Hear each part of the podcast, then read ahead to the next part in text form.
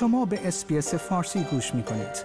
با رفتن به sbs.com.au به اخبار و گزارش های بیشتری دست خواهید یافت. تحقیقات جدید دانشگاه RMIT در ملبورن نشان می دهد که مهاجران بسیار ماهر اغلب با موانعی برای پیدا کردن کار مرتبط با تخصص خود مواجه هستند که باعث می شود آنها کارهای کم مهارت انجام دهند.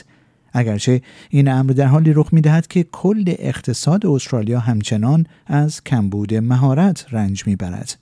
این پژوهش تجربیات پنجاه مهاجر ماهر ویتنامی را مورد بررسی قرار داده است که اغلب در طول فرایند استخدام در معرض تبعیض قرار گرفتند.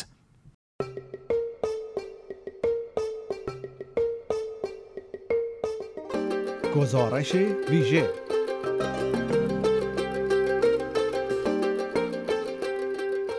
گزیده ای از مهمترین اخبار استرالیا و جهان در هفته جاری کاری از برنامه فارسی رادیو SBS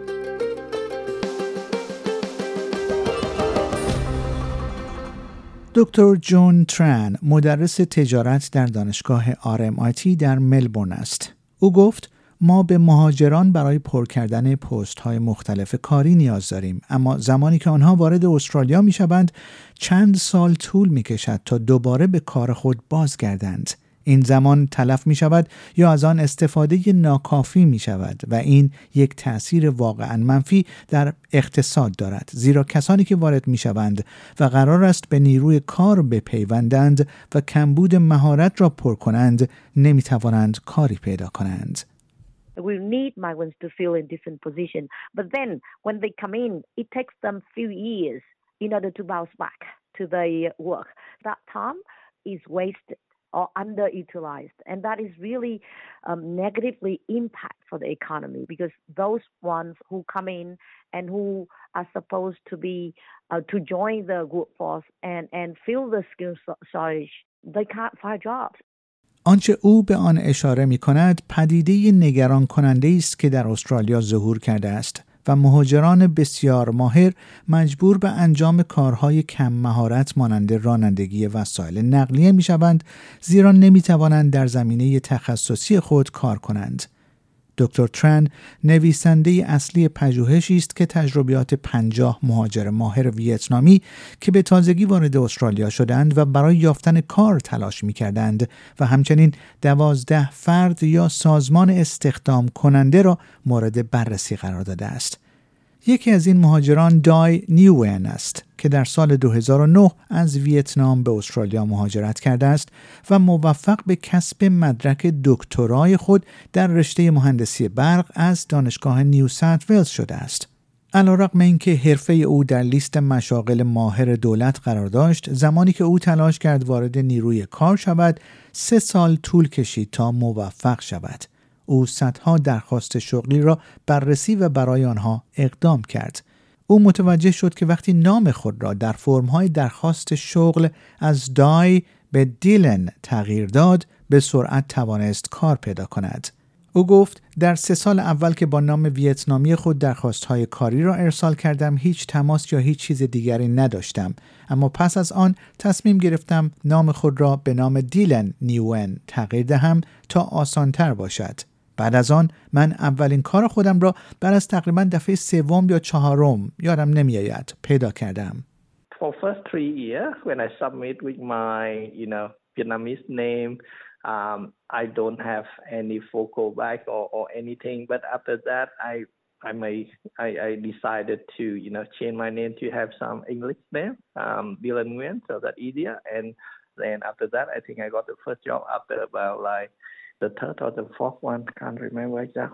این تجربه در اوایل سال جاری نیز بازتاب پیدا کرد زمانی که دانشگاه منش یافته های یک پژوهش گسترده دو ساله را در ماه جولای منتشر کرد که در آن نشان می‌داد اقلیت های قومی 57 درصد کمتر از متقاضیانی که نام انگلیسی برای پست های مدیریتی داشتند از شرکت ها یا سازمان های استخدام کننده پیامی دریافت می کردند. برای پست های غیر مدیریتی اقلیت های قومی 45 درصد کمتر از طرف شرکت ها یا سازمان های استخدام کننده پیامی دریافت می کردند.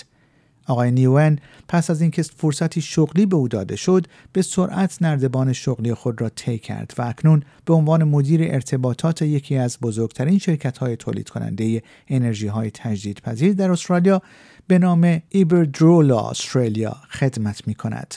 او می‌گوید از زمانی که توانسته در رشته خود شغلی پیدا کند با ارائه اطلاعات و مشاوره به سایر مهاجرانی که با آنها به دانشگاه رفته کمک کرده است. After that, well, what what I did is I create the group and try to support my friend who also struggling into getting the first job. And now I got the the group of about like ten people, and now they all you know senior manager somewhere uh, in the industry. Um, so I mean like the most difficulty is getting the right information, the right advice. ترنت ویلتشایر معاون مدیر برنامه مهاجرت و بازار کار مؤسسه گراتان است. او می‌گوید تحقیقات اخیر انجام شده توسط این مؤسسه نشان می‌دهد که دانشجویان بین المللی مانند آقای نیوئن اغلب پس از فارغ و تحصیلی از فرصت کار محروم می شوند زیرا کارفرمایان پیچیدگی های سیستم مهاجرت را درک نمی کنند. We did some work recently on why international students that study here don't perform particularly well once they graduate and try and enter Australia's labour market. And so we surveyed employers about, you know, why they don't take on these graduate visa holders. And a big part of that is that employers find the, the migration system too complex. They don't understand it, so they just don't engage with it. So rather than getting involved, they just don't employ um, some skilled migrants. آقای ویلتشایر می‌گوید که سیستم مهاجرت ماهر استرالیا به ویژه با در نظر گرفتن آسیب‌های اخیر به بهرهوری این کشور برای حمایت از یک اقتصاد سالم حیاتی است. Crucial part of Australia's economy. So skilled migrants come here when they're typically quite young. They provide a, a very large fiscal dividend, make major contributions to the Australian economy. Uh, they also provide productivity benefit as well, which is um, critical at the moment with Australia facing pretty weak productivity growth. So definitely large benefits from the skilled migration program that Australia runs. You know, we have a pretty good skilled migration program, but there are certainly some things that can be fixed. مرکز منابع مهاجران وسترن سیدنی به مهاجران و پناهندگان تازه وارد کمک می کند تا در استرالیا مستقر شوند و فرایندهای پیچیده مهاجرت و استخدام را هدایت کنند. نیتن باربریج مدیرعامل این مرکز می‌گوید او دریافته است که یکی از بزرگترین موانعی که به فرصتهای شغلی برای مهاجران ماهر آسیب می‌زند فقدان تجربه کاری محلی است. او گفت یکی از بزرگترین چالش های تجربه ما از مهاجران و پناهندگان تازه وارد توانایی آنها برای به دست آوردن تجربه کاری محلی است و این به شدت بر رقابت پذیری آنها در بازار کار تاثیر می‌گذارد.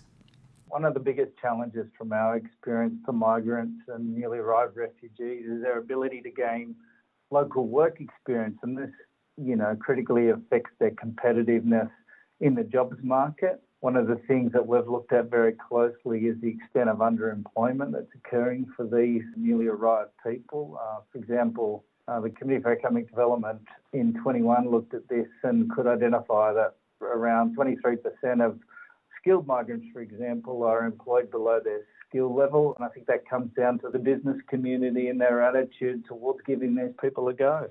و این در حالی است که دکتر جون ترن از دانشگاه آرمایتی نیز می‌گوید که صلاح دید کسب و کارها نقش مهمی را در این ماجرا ایفا می کند. او اما معتقد است که دولت استرالیا باید مشوقهای مالی را به سازمان ها ارائه دهد تا به مهاجران تازه وارد تجربه ارزشمند محلی را ارائه دهند. Migrants pathways to gaining uh, such local work experience should be developed. We need to have schemes uh, like financial support for employers um, who can provide uh, apprenticeships for migrants and other minority worker groups.